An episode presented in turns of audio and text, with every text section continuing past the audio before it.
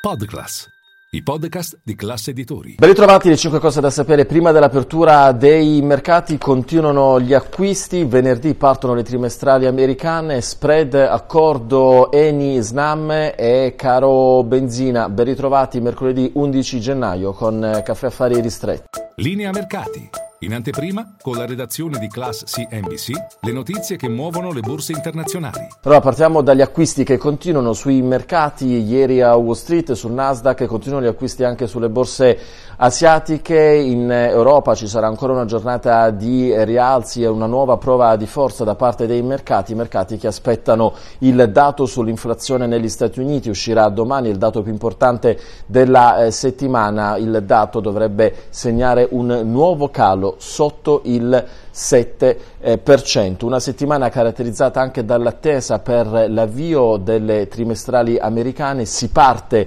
venerdì con le grandi banche, secondo un sondaggio del Financial Times la stretta eh, monetaria avrebbe avvantaggiato gli istituti di eh, credito.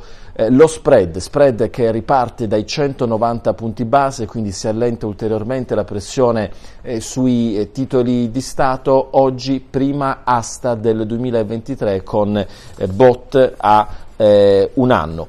Il eh, caro benzina chiaramente resta uno dei temi principali nelle cronache. Ieri sono arrivati i primi provvedimenti da parte del governo con un decreto ad hoc proprio per il monitoraggio dei prezzi eh, che non sarà più settimanale ma eh, giornaliero, ma soprattutto viene introdotto l'obbligo di esporre il prezzo ehm, in, eh, ai distributori, eh, il prezzo eh, medio e questo proprio per evitare che ci siano delle speculazioni. Ieri Meloni ha incontrato anche i vertici della Guardia di Finanza. Chiudiamo con questo accordo eh, chiuso tra eh, SNAM e eh, Eni, nasce Sea Corridor che è una nuova eh, società che dovrà eh, gestire il gasdotto tra l'Italia e l'Algeria. Era l'ultima notizia del nostro Caffè Affari ristretto, vi aspetto a Caffè Affari.